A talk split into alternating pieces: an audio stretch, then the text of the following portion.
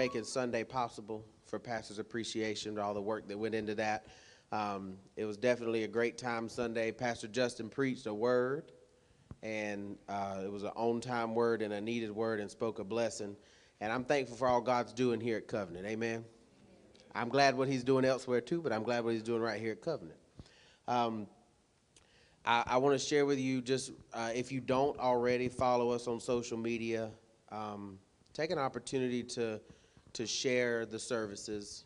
Um, I know a lot of people that go here do, but I just wanted to throw that in there because it's beneficial to get the word out because when you share it, it's on someone else's page, and then they share it, and then it's on someone else's page, and then all of a sudden we're spreading the word, and that's what it's all about, it's just spreading the word. If they never come here to church, it's fine. We've spread the word, right? So I'm going to start tonight, and I'm going to take us on a journey through the book of Job um, in Acres of Diamonds. How many of you know that God is a God of expectation? He's a God of expectation, not just your expectations, just expectation of my expectations, of your expectations, of their expectations. He moves on expectation. And I want to start off with this, this story here of a young man, um, just to give you a reference point to start with. It's, it's written in the Acres of Diamonds book, and it's, it's a fantastic little rendition of sometimes when something isn't what we expect, what do we do with it, right? Um, a young man from an affluent and notable family was just a few months away from graduating high school, and he made clear to his dad that he wanted a sports car as his graduation gift something that was fast and flashy. All of the other parents in the neighborhood had purchased vehicles for their children upon graduation, and so he assumed that his mom and his dad would do the same. He also knew that they had the money for it. He and his dad spent months looking for cars, hopping from one dealership to the next until they finally found the perfect one. And when graduation day came, the father asked his son to come into his office. And when the young man walked in, he noticed a beautifully wrapped package with a red bow on it. And the father smiled and he pushed the gift across the desk towards his son and he said, This is my graduation present to you. And the son was confused. This is not what he had expected. Where was the sports car? He unwrapped the gift and he took the lid off the box, and inside was a Bible. He got so mad. He put the lid back on the box and he pushed it back across the desk to his dad. He said, Thanks, Dad, with sarcasm. And he stormed out of the room. It made him so upset. And, and, I think he had a little bit of a problem, but it made him so upset that he decided to just pack his stuff and leave the house. He didn't want anything to do with him anymore. So he left and he never came back. Years later, he got the news that his father had passed away. So naturally, it brought him to the place to return home. And he goes in and he sits down at his father's desk, looking as the same office it did before. And he goes to rummage through all of the paperwork, and his eyes fell on his father's gift that he had had in the office there, the Bible. He picked it up and just started naturally flipping through the pages, and then suddenly a check fell out. And it was a check for the exact amount of the car that he wanted for graduation. The son had rejected his father's gift because it was not packaged in the way that he expected. Wouldn't you hate to miss out on an incredible gift or an opportunity because it's not packaged the way you expected it to be? We expect diamonds to show up in a black velvet box with a red bow on it, but in fact, they never come from black velvet boxes, they come from dirt. Diamonds come from the ground. They come from being exposed to heat and pressure and time. Diamonds do not come from the jewelry store. So I want to start out by letting you know that God takes delight in playing in the dirt. I'm going to talk tonight on dirt and diamonds. We look at the beginning of God's word in Genesis, and God's playing in the dirt immediately. In creation, when there was nothing, he spoke and it became something. And then all of a sudden, as he's creating from nothing and, all, and creates something, he decides to create man from what? The dust of the earth, correct? He starts playing in the dirt.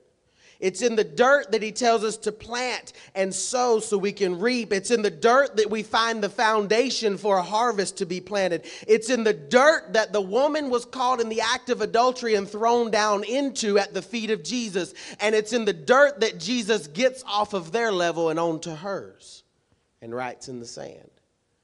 Things happen in the dirt. It's in the dirt that we see Joseph as he's thrown into the pit, as he makes his way from the pit to the palace, but he started in the dirt. And it's in the dirt that we find our friend here, Job. So I'm going to take you on an adventure through Job tonight, and, and we're going to talk about diamonds and dirt. I want to remind you that when you feel like you're surrounded by dirt and wasteland, you're actually surrounded by the perfect opportunity to grow diamonds. I'm going to start in the book of Job. If you have your word, if you have your Bible, you can follow along with us. And I'm going to flip through. We're going to take an adventure. Just bear with me. If we start at the beginning here in the book of Job, I'm going to tell you a few things about Job. To understand the book of Job, you need to first understand the relevance that it has for your life today. It can, it can be relevant on so many different levels if you just take the scriptures that are found within. It's historically the first book written in the Bible, so it's technically the oldest. It's dated the oldest book of the Bible. And I don't think that's by accident because I believe that it is written first because it serves as precedent for the rest of the stories in the Bible. You can find a sliver of Job in every story of the Bible. It's written with a poetic feel, it's a book filled with God. It's got God's character all the way through it. It's a place where we find God Himself speaking and giving us insight into who He is as a, as a all supreme ruler in our lives, who he is as the one who spoke creation. It shows us into his character and the, the magnitude that he has as our Savior, as our Redeemer, as our Creator, as our everything. So in Job chapter 1, I want us to start there. We find a man who lives in this land called Uz. Yeah. Technically, they don't know exactly where Uz was in the Bible days, but we know it had a lot of pastures. It's located near a wilderness area. It's close enough to the for the Sabaeans and the Chaldeans to be able to be raided uh, to raid this place. We know that it, it's mentioned in the book of Jeremiah, and so it has to be near Canaan, which is where Abraham lived, which is where the people of, of God would be found, right there where Abraham's listed. And so we know that Job starts out with a relationship with God, and it's not by happenstance because because he lives with people in the area who know who God is. And so you need to be careful who you surround yourself with. Job didn't just fall out of the sky with a relationship with God. He lived in the same area as what Abraham would live. And so you have this story here that's developed, and we just come in in the middle of the book. We see here in the scriptures that he's blameless and he's upright. He feared God and he did what was right in the sight of the Lord. The word of the God, the word of God said he shunned evil. You see here that he had a large family, seven sons and three daughters. He's wealthy. 7,000 sheep, 3,000 camel, 500 yoke of oxen, and a yoke is a pair, so that means he had a thousand of them. 500 female donkeys. That's a whole farm, I do believe. Had a very large household, which meant he had lots of servants. The Bible says that he's the richest person in the region. So, for all intents and purposes, Job's at the top. Can we agree there that Job's at the top?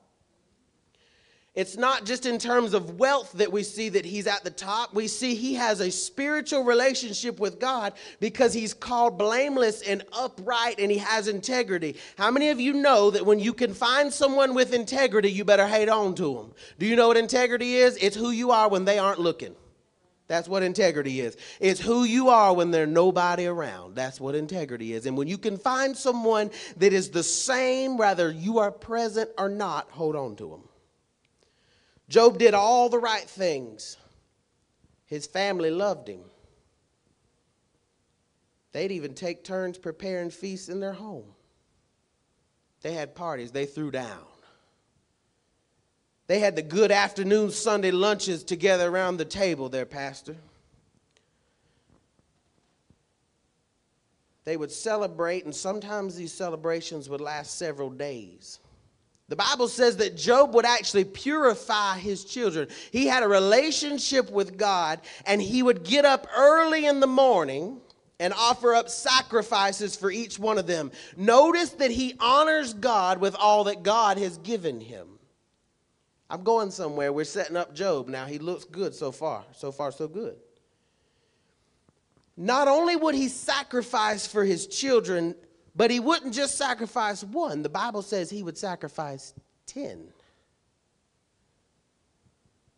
He'd get up early in the morning to make his sacrifice. He would offer a sacrifice, and the Bible says that perhaps my children have sinned. It don't even really say that they had sinned. It just said perhaps they may have, so I'm going to go ahead and cover them anyways. That's what kind of person we're dealing with here. Someone that knows the way to get a sin covered, and, and he's just going to cover his family. He loves on them, Pastor. He's just going to just reach out and, and cover them anyways. I don't care if they've sinned or not. I don't really know. It says perhaps they have sinned, so I'm going to just cover them. But this, it says here that this was Job's regular practice. I don't want to get hung up here on regular practice, but if you're not careful, regular practice can become religious, but regular practice can also sustain you in a storm. If you go to the gym as a regular practice, you build strength, correct? But if you go to church as a regular practice, sometimes it can make you religious. You think you got to be there when the doors are open, right? Been there, done that. Job's living a good life. He's enjoying his life. He's got his wealth. He's got his kids. And the Bible says, then all of a sudden, one day, I want to talk to somebody who's had a one day. There was no, nothing in this beginning of this book that tells us that Job is setting himself up for a one day. It says all of a sudden Job has a one day moment. And, and, it's in this one day moment that the entire world's turned upside down. Has anybody ever been there? Where it just one day, it just one moment, there was nothing that led up to it, it just happened. No way to prepare for it. The Bible says one day something happened, and I want you to get this one day something happened in the spiritual realm. How do I know it's the spiritual realm? Because all of a sudden there's a conversation taking place between God and the enemy. We can read that in Job. The, the conversation takes place there between God and the enemy. And I want to stop right there and let you know that everything you go through is not always a physical battle. Some things you go through is spiritual. Everything that Job is about to go through, we read at face value as being physical, but it's a spiritual battle. There's something that happened in the spiritual realm first before anything took place in Job's life. Anything that you go through can affect your spirit. A lot of our trials and temptations and troubles that we go through, the storms that rise in our lives, it's not a physical storm, it's a spiritual storm. It's, it's taking toll on your physical body, but it's a spiritual storm. There was a conversation that had to be had first before the storm showed up. Understand that, that your battle is not in the, in the physical, it's in the spiritual. Ephesians 6:12 says, For we are not fighting against flesh and blood and enemies, but against evil rulers and authorities of the unseen world, against mighty powers in this dark world, and against evil spirits in the heavenly places. In the spiritual realm, this conversation takes place. One day, in this conversation, I want you to pay attention to this. And, and it's interesting to me because Satan don't do the talking first. If you look in the book of Job, it says that God called out to Satan and said, What you doing? in this conversation of spiritual realm, you can read it for yourselves. God calls out to Satan and says, What are you doing? And Satan responds and says, I have been patrolling on the earth, watching everything that goes on, uh, roaming to and fro, seeking whom he may devour, the King James says. I like this version right here. It says, I've been patrolling the earth. Before we go any further, this teaches us something. Satan is not omnipresent, he has to go to and fro. He got to go over here and then go over there. He can't be over here and over there at the same time. He can't be at my house, Sister Tina, and at your house at the same time. So if he's over here battling with me and all up in my business, and then he can't be over there with you because he's not omnipresent. Only God is omnipresent. This says he's going to and fro. God don't have to go to and fro. He's already to and fro. He's already over there and over here all at the same time. Satan is limited. He has to roam to and fro and seek, meaning that where he is and where he is not, he has to make up for it with all his little demons. I can't be over there at pastor's house messing with him, so I got to send some some little demon, a little imp over there to bother him, and I got to go over here and handle this. And I can't be two places at one time. Your enemy is limited. This part right here is what I want you to pay attention to. And then the Lord says to Satan, Have you considered my servant Job? This version said, Have you noticed him? Have you noticed my servant Job? And I like this right here because God says he is the finest in all the earth. He's blameless and there's none like him. I want you to look at God bragging on his child. I want you to look at what God tells Satan about Job. What does God tell the enemy about you? Does he have conversations on the side about you as his child? What does he say about you to the to the enemy? You look here at this conversation and you've got God bragging on his child. He says, "He's blameless. Have you considered trying him?" And I like this part right here, Pastor. It says, Satan responds, Yes. Have you considered trying Job? And Satan responds, Yes, I have. So you need to give God praise for all the times that Satan considered trying you and he couldn't. All the times he wanted to take you out, but he couldn't. All the times he went knocking at your door, but he couldn't. He had to have permission to do everything he's about to do to Job. And, and God said, Have you considered Job? And Satan said, Yeah, I have. Meaning that he's already analyzed the situation. He knows he can't touch him. Satan has already looked you up and down one time, two times, three times, four times, 55 times this week and he knows I can't touch him, can't mess with him. Have you considered my servant Job? And he says, Yes, I have. And under God's recommendation, Now, this, this is tough teaching and preaching right here. So, if you don't like it, you have to take it up with the author of the book. The author of the book put it in here. Under God's recommendation, Satan says, Yes, I have considered him, but he has good reason to fear you. It says, You have always. You have always. You Satan is talking back to God and said, "Yeah, I've considered him, but you have always. You have always put a hedge of protection around him."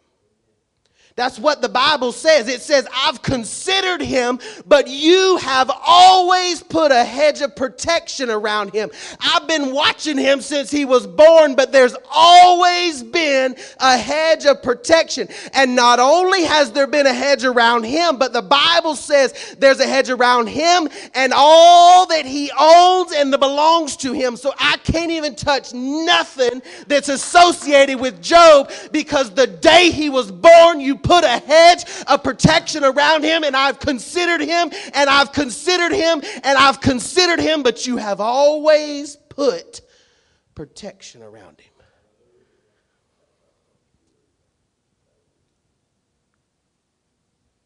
Satan says, So look how rich he is. If you reach out and take everything that he has, surely he'll curse you. Someone say it's a setup. It's a setup. Satan's trying me. It's a setup. If you do this, surely this will happen. Satan wants you to break under pressure. He wants you to give in under pressure. He wants you to give up. That's what he wants. And he's having a conversation in the spiritual realm about you. God says, All right, test him. And then we go. We're about to get started. You need to understand that your problems had permission. Your problems in your life had permission they had to be asked and talked about first in the spiritual realm. Your problems had permission to come your way because the Bible says, No weapon formed shall prosper. So the problem had to have permission to get over to me, but it's not going to prosper. There's a weapon formed, but it's not going to get any ground. It's not going to make me break. The Lord says to Satan, Do whatever you want with his possessions, but don't take his life. We're at level one. Somebody say, Level one, making a diamond. Level one, making it. says, Don't lay a hand on his life. Everything that you're going through right now has purpose. And then this is where it all goes downhill for Job.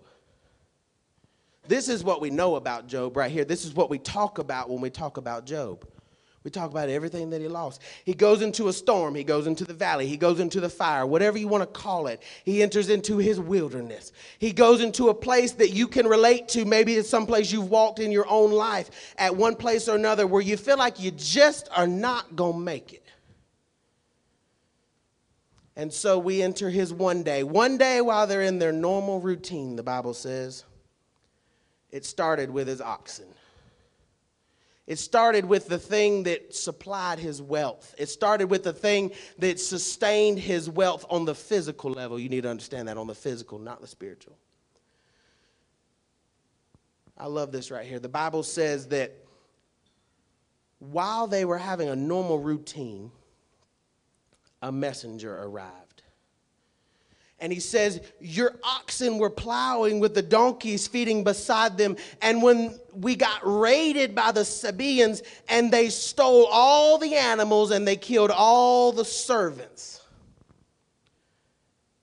I'm the only one who escaped to tell you. Now, I think I missed this a couple times where I read over it, but this thing got me yesterday. I about tore my house up. All the property from the initial attack. Everybody was killed. But the Bible says that there's a messenger that says, I'm the only one that escaped. Somebody better recognize the grace of God in this story.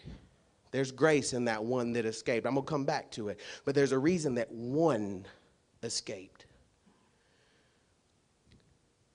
You see, that one's got to hang around to make, make sure that the next workers are trained right. God already knew. He already had a plan set in place, Paul. When, they, when, when Job thought he lost everything, there was one that escaped because God said, I'm going to turn it around later. And you're going to need that one to make sure that all the rest of them's trained right and been intentional. In verse 16, it says while that one while that messenger was still speaking it just started a billow effect. It just started one thing after another one problem after another. The mess- another messenger arrived and says now we got two messengers. He says the fire of god has fallen from heaven and burned up your sheep and all the shepherds. That's what one translation says. And it says again i'm the only one who escaped to tell you in verse 17, it, while that messenger was still speaking, another messenger showed up. He can't get a break. The one can't even hush before the other one is coming. Have you ever felt that way? You can't get ahead before another problem is coming in on the tail end of the one you're already dealing with. I feel like that all the time. Give me one more messenger. I ain't even got off the phone with this one. I done got a text from the other one. That's us. We've, we've been in those situations, right? Another message. Now you got three messengers. He got more messengers than we got friends. He's got three messengers. A third showed up with this news. Three bands of the Chaldean raiders have stolen all your camels and killed all the servants. I'm the only one who escaped to tell you. Someone say grace. Yes, sir, grace. Grace was in that one that escaped. What can God do with the one? He can do a lot with the one. He can take the one and multiply it. It only took one man to begin this. It only took one God to begin this. It only took one voice to be. It only takes one Savior. He can do a lot with one. And then in verse 18, while he's still speaking, another one arrives. Your sons and your daughters were feasting, their regular practice. They're feasting in the oldest brother's home, and suddenly a powerful wind swept through from the wilderness and it hit all the house on all the sides. The house collapsed, and all your children are dead. But I'm the only one who escaped to tell you. So here we have Job. He's lost all of the physical.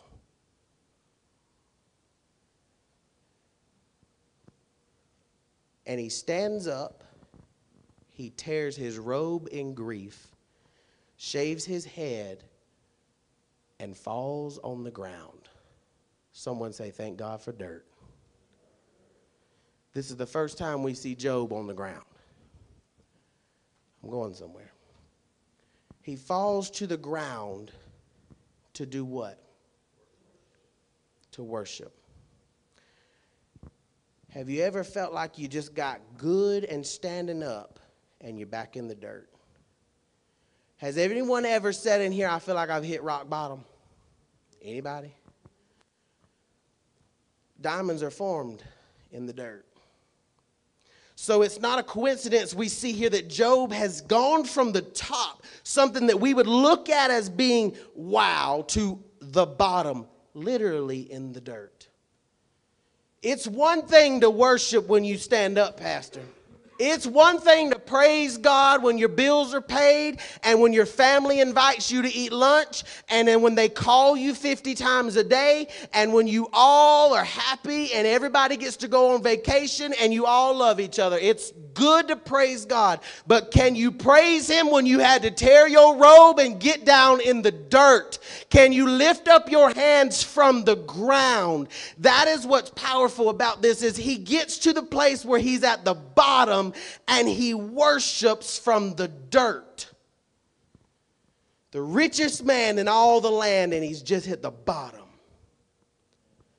It's unexpected. You don't expect for the richest man in all the land to literally hit the bottom. Somebody say, Thank you, Jesus, for the dirt. Yes, sir. Thank you, Jesus, for the dirt. You got Job in the dirt, and he's worshiping with a torn robe. And while he's down in the dirt, everything's gone physically. Was that not enough?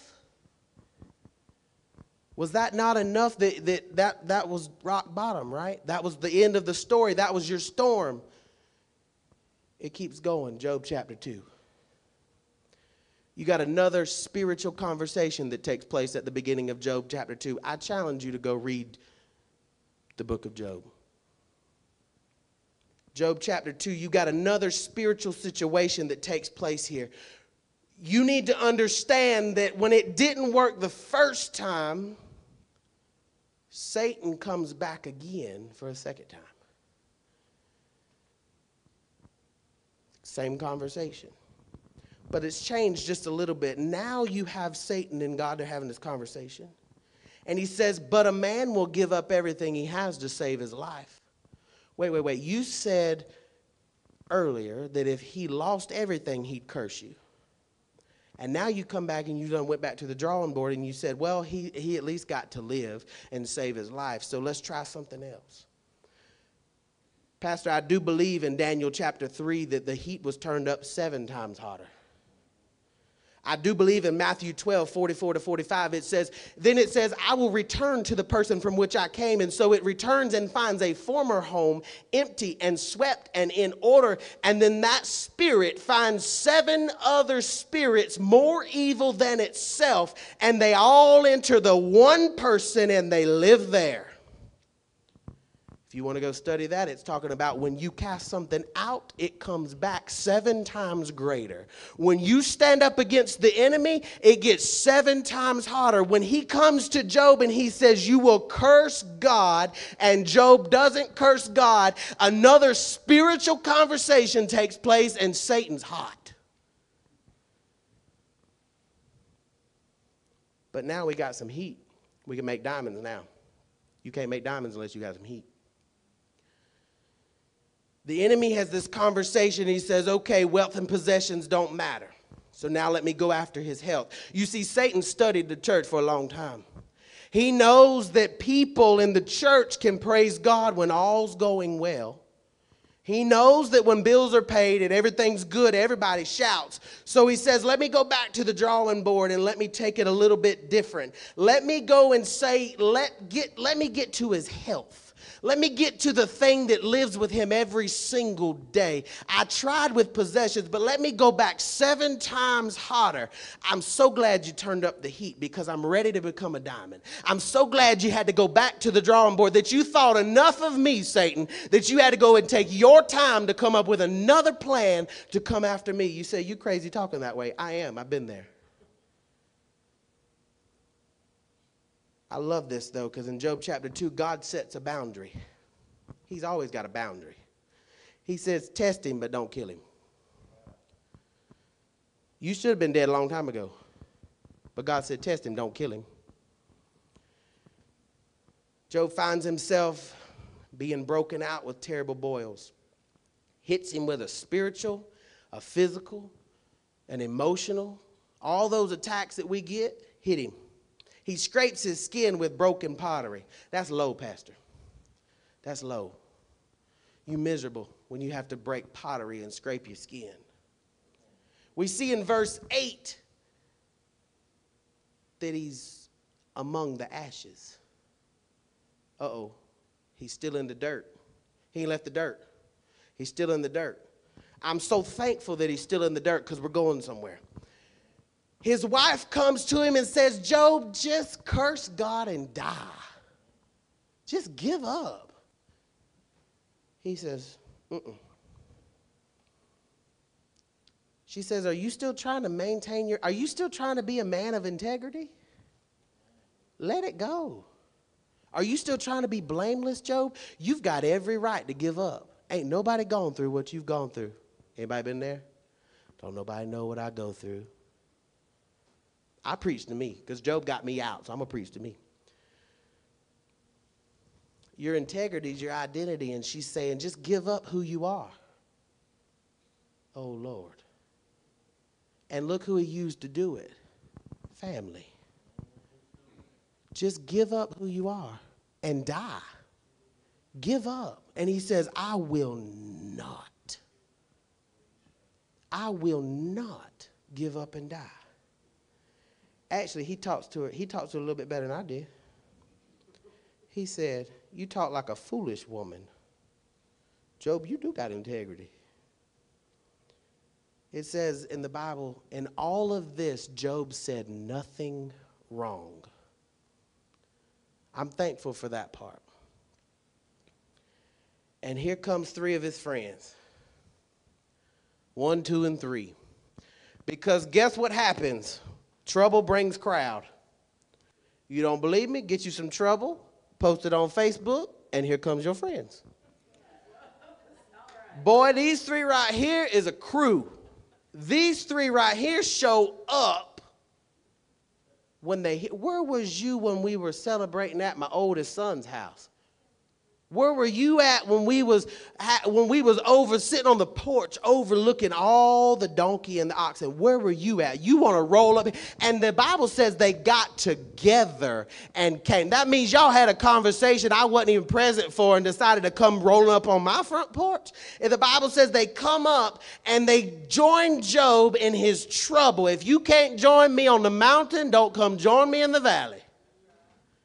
They got together and traveled. They wanted to confront him, but rather they said a whole lot about something that ended up being nothing. They basically come to Job and they say, Well, you had, to, now listen, friend, the Bible says friends, uh, you had to do something wrong. You had to have some part in your mess. So repent. Where did y'all three come from? We're talking about blameless and integrity, and you rolling up on my porch talking about repent. I've been there. I did nothing wrong and got thrown in jail for something I didn't do. And I had people saying, You must have done something. And I don't respond like Job does. Blameless, nothing. Integrity, yes, but I will tell you about yourself too. And I said, I feel this right here in the scripture because the friends show up and they completely underwrite Job's spirituality. The Bible has written clearly about who he is, and his friends underwrite that. They say, You had to have done something that none of us know about. The Bible says, You're a man of integrity? Yeah, you got to do something. They try to get him to repent. And when they show up to Job, guess what they do, Pastor? They sat on the ground. We still on the ground. We ain't left the dirt yet. We're making diamonds. We ain't left the dirt yet. Hey, you got to thank God for being on the ground with the dirt because he's doing something right here. They show up and they sit with him for seven days and nights. We've got heat, we've got pressure, and now we got time. They sit with him for seven days and nights. God's working in the dirt. You say, well, at least he still has God. Right? At least he still has a relationship with God. At least God still loves him. Right? That's what, that's what everybody would say, right? Job doesn't feel that way. You can be religious if you want to, but I, I, I have felt this way before. The Bible says in Job 23, 8 through 10, I go east and he's not there. I go west and I can't find him. I don't see him in the north for he is hidden. I look in the south, but he's concealed. But he knows where I am going. And when he tests me, I will come out pure as gold.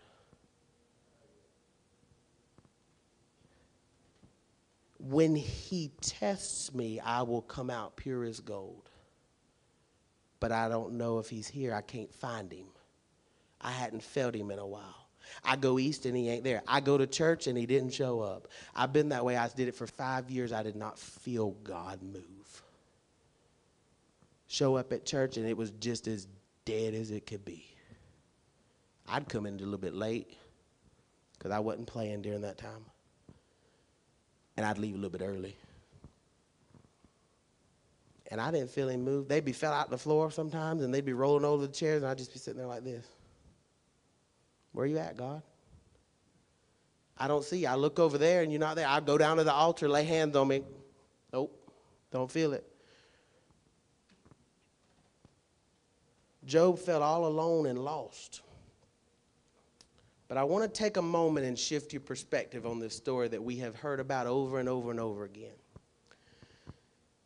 There's a little scripture, if we're not careful, that we can overlook when we're reading through this story. It's, it's, it's a big story if you read Job all the way through, it's got a lot to it. But this one scripture right here will get you. It might change your whole perspective. I like to change your perspective on the Word of God just a different turn, just a different look, just a different perspective. There's one little scripture right here in Job chapter 3. We've got two solid chapters about how good Job was.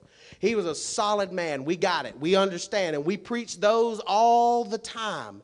God even declares what kind of man he is to Satan. He's blameless. He's got integrity. He does all the right things. He's wealthy. We've been introduced on the spiritual realm about what God says about him. But we haven't seen this part yet. How many of us know God is a God of expectation and expectation is about to meet reality? Expectation is the breeding ground for a miracle. You want a miracle, you got to expect one. But it is also the breeding ground for destruction. If you expect it, you're going to get it. Well, what are you saying? Well, let's look right here in Job chapter 3, verse 25. He's having himself a whole pity party in Job chapter 3. He's just feeling down, just as low as he can go.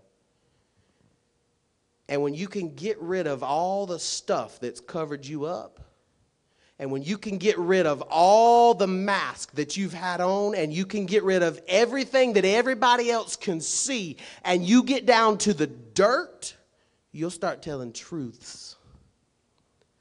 325 tells the truth. He said, What I have always feared has happened to me. What I dreaded has come true. Hold up. Job, I thought you did it as regular practice. You went to church as regular. You had church all the time, Job. You had so much money. You had it all together. Your Facebook looked good. But the whole time, the Bible's very clear if you want to read it. What I have always feared while you were sacrificing animals for your kids? While you was going to church every Sunday, while you were at the piano leading worship? What I have always feared has happened to me. What I dreaded has come true. If you don't change your expectations, you will disrupt your reality.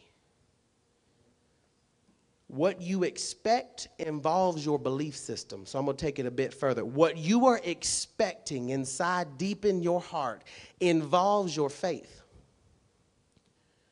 And I believe sometimes, Pastor, we have more faith that we're going to go broke than we have faith that God's going to intervene in our situation. We have more faith that we're going to lose our job than we have faith that God can heal people of cancer. We got more faith that everybody's going to die in the storm than we have faith that He can move the storm. Our expectation has always been that deep inside thing that we have feared always.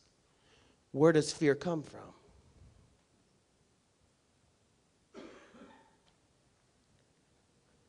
I hope that blows your mind because it blows mine.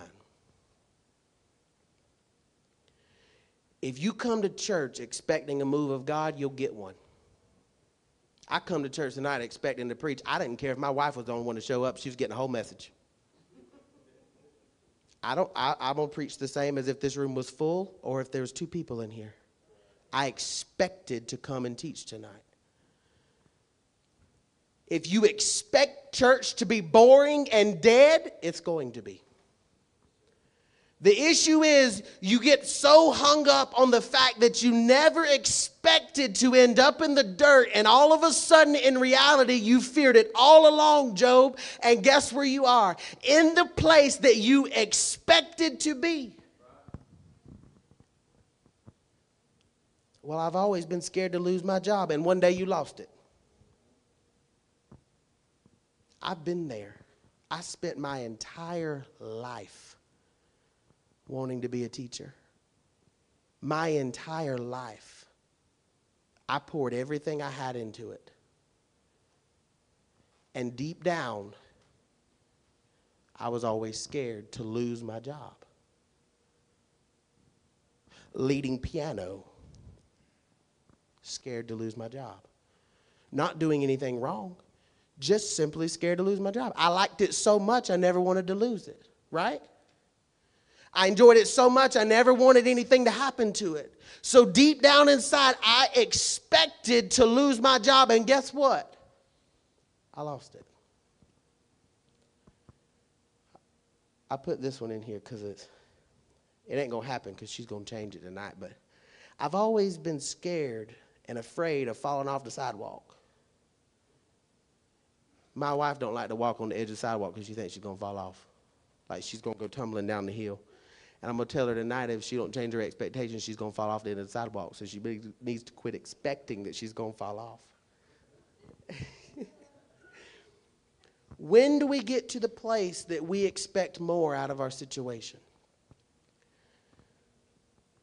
You may say, well, Brother Tyler, you're saying that this story that we're reading our whole lives here in the Bible, in the book of Job, is all because of Job's expectations. I'm telling you that the Job that I read about has the same dominion that you and I have, that we've been given over our situations. And he reveals in this scripture here in the writing that his expectation, the thing he feared most the whole time, has ended him up in the exact place that he thought he would end up in.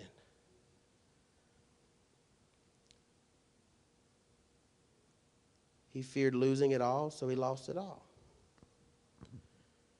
Are you scared to lose it all, or do you trust the hand that gave it to you?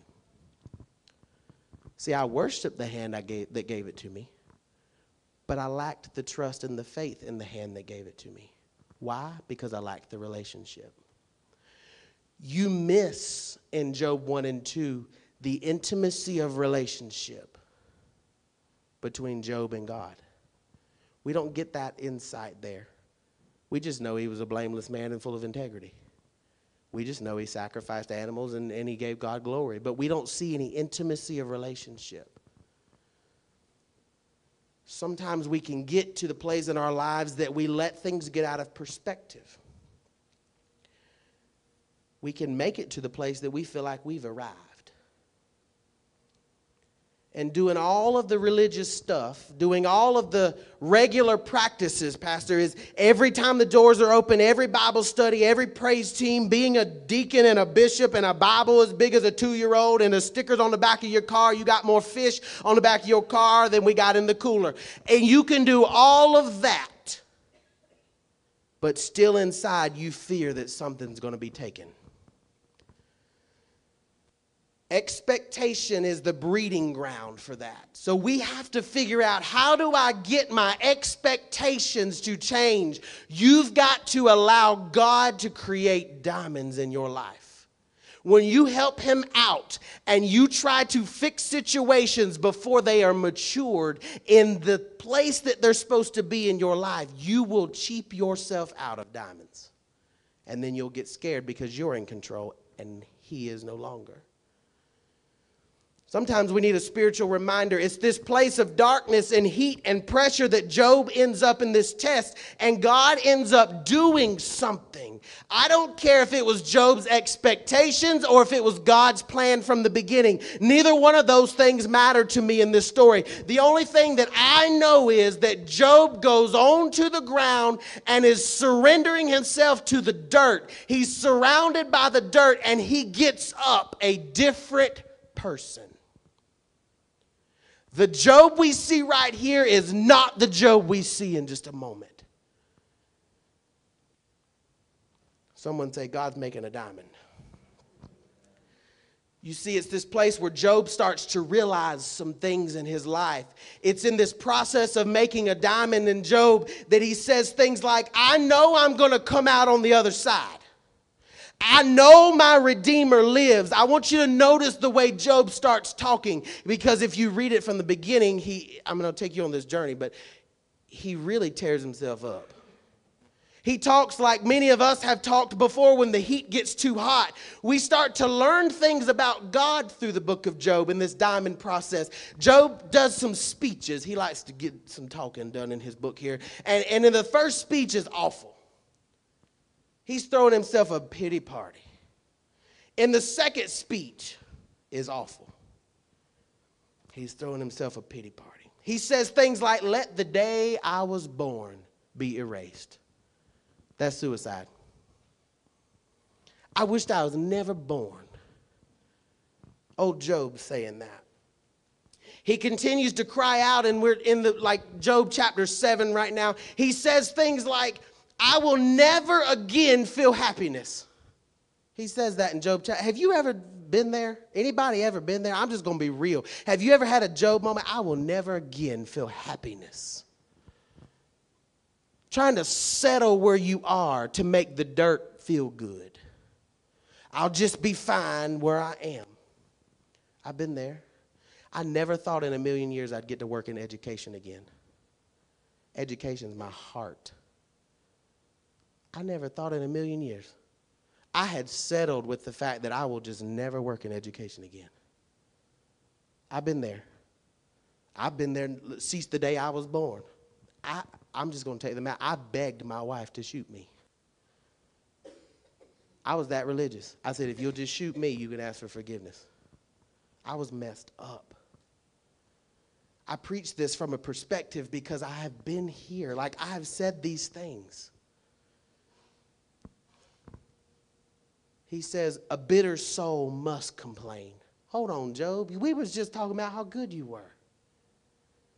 He said, I'd rather die. I hate my life. I don't want to go on like this. But for soon I will lie down in this dirt and die. He says it right there in Job chapter 7. He's still in the dirt.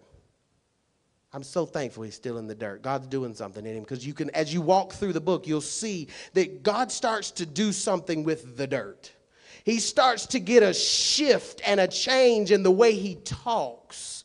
You can't forget he's still in the dirt in Job chapter 7. Somebody say dirt. Dirt, yeah. In Job chapter 9, we start to see a little bit of something, something happen. He's been there for a moment. When you've been there for a couple years, when you've dealt with it for a little while, when you've been under the heat and the pressure for just a little bit, a diamond starts to form. It's not quite done yet, but it's getting there. Job starts to say things like, for God is so mighty. Uh oh, Job. Uh oh. Two chapters ago, you was wanting to die, but God's mighty now. Yeah. You stay in the dirt long enough, you'll realize who made it. You get on the ground long enough, you'll realize who made it. He starts to say things like, God is so mighty. He says things like, if he commands it, the sun won't rise. He's that, he's that powerful. If he tells the sun to stop, it will stop uh oh, Job was written first. I do believe in the Bible somewhere it tells me, Pastor, that they stopped the sun in the middle of the sky. Because if he tells it to stop, it will. For those of you that don't know anything about astrology or, or stars or anything like that, he didn't move the sun, he stopped the earth. Because we rotate around the sun.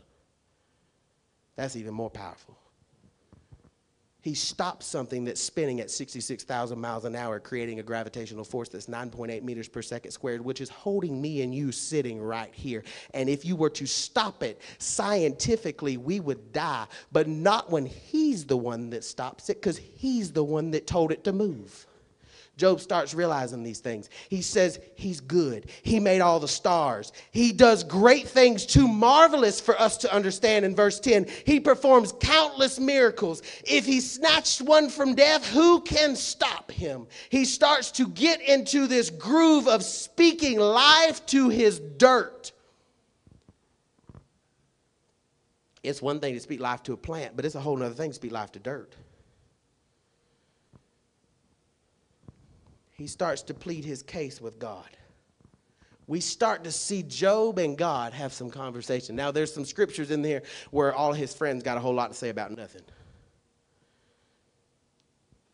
He starts to say things like, Though he slay me, yet will I praise him. Though he kill me, yet will I still offer up grace and hope and worship to him his relationship with God's growing stronger than the persecution that he's facing. That's the key in making a diamond is if your relationship can grow stronger than the problem that's coming after you. So I want to challenge you to read Job 38, 39, 40, 41 and 42 because this is probably one of my favorite sections of the Bible other than Genesis. I love it. And the reason why is because God speaks. He fills up whole chapters of nothing but him talking. He says, All y'all have had a whole lot to say about nothing, and now I'm going to speak. Job, you've had a pity party for almost 30 chapters way too many. Hush. And I don't know where all your friends come from, but please hush. Because y'all got it all mixed up. God said, I'm going to talk. How many of you want God to talk? I want him to speak. He's a speaking God. He spoke it into existence. Job 38. He speaks out of the whirlwind. Job's still in the dirt. He ain't left the dirt. 38 chapters later, he's still in the dirt. He speaks out of the whirlwind, and all of the questions that Job has asked why me? Why this? When is that going to happen? How much longer, God? Why did I get in this situation? God didn't answer one of them. He does not owe you one explanation for anything that He does. He is God all by Himself. You can ask Him why, and if He so chooses to tell you, He can. But if He does not, He doesn't owe you anything. Job asked him question after question after question, and God didn't even answer him. As a matter of fact, I love this because God is such a smart aleck with these words. Go read them. I love it. He says, Who is this that questions my wisdom? With such ignorant words. That'll make me stop right there. God, I don't want to be ignorant when I talk to you. It says, Aren't you glad that when we walked around with ignorance, saying all the things we said in our lives, talking all the mess we talked, God, please kill me. God, just let me go. God, I don't know why you did this. I've had, I've had moments where I grit my teeth at God. I was angry. And God still speaks. I know I've offended some people in my life and they might not ever speak to me again. But my God still speaks. I'm so glad he still speaks, Pastor, whenever we, we mess up in our situations. He still speaks, and he speaks with correction. He says, Were you there when I laid the foundations of the earth? He's talking to Job. Tell me if you know so much. This is God speaking now. I like this because he does it in a, a very stern way and he proves his point. You haven't been there from the beginning of time. You have no clue my plan. Who determined its dimensions and stretched out the survey line? What supports its foundation? Who laid the cornerstone? Who kept the sea inside the boundaries? You see, God's telling us what He does. That's why I like it. He's telling us his glory and his power and his might. It says, As I clothed it with clouds, and it wrapped and then wrapped it in thick darkness. Who tells the waves where to stop? Have you told the morning to appear? Since you know so much, tell me, he says. Who tells the light where to go and the darkness? Can you take me to their home? God is talking a boss right here. He is being a CEO of the world right this second. He's telling who told you you was God? Sit down and listen. He says in verse 21, but of course you know all this, for you was born before it was all created. Being sarcastic. Have you visited the storehouses of the snow? Does the rain have a father? Can you make lightning appear? Who provides food for the raven?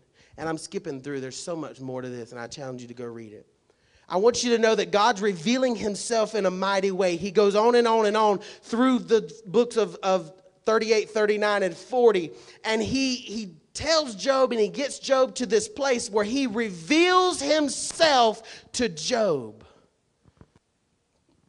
That's where the diamond takes place, right there.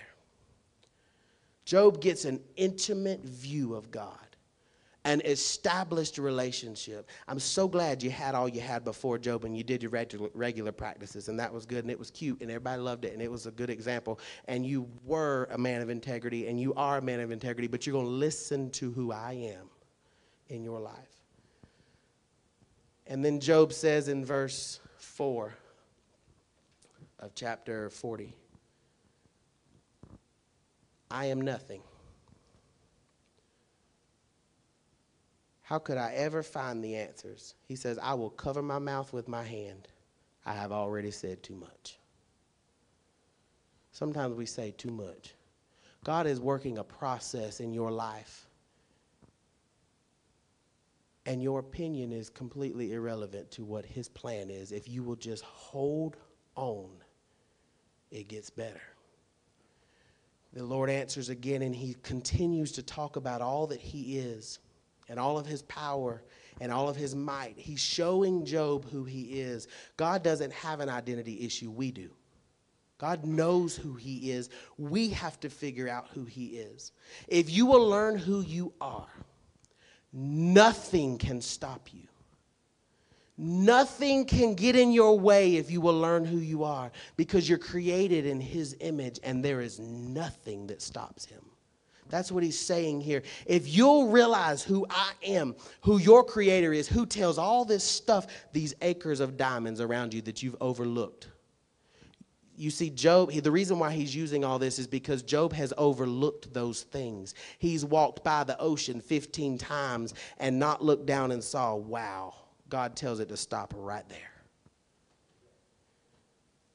When Job finds himself in the dirt and depressed and down and battling and want to die, he gets himself to the place that God speaks and he listens. God is in the process of making this diamond in Job. And we see in Job 42, he says, I know that you can do anything and no one can stop you. And here's the part right there. This is the part I love. He says in verse 6, I think it's chapter 42, I take back everything I said. That's repentance. I turn that's repentance. I turn away from everything that I said. I take back everything I said. And it says, I sit in the dust and ashes. In other words, I repent and I sit right here in this dirt because you are God.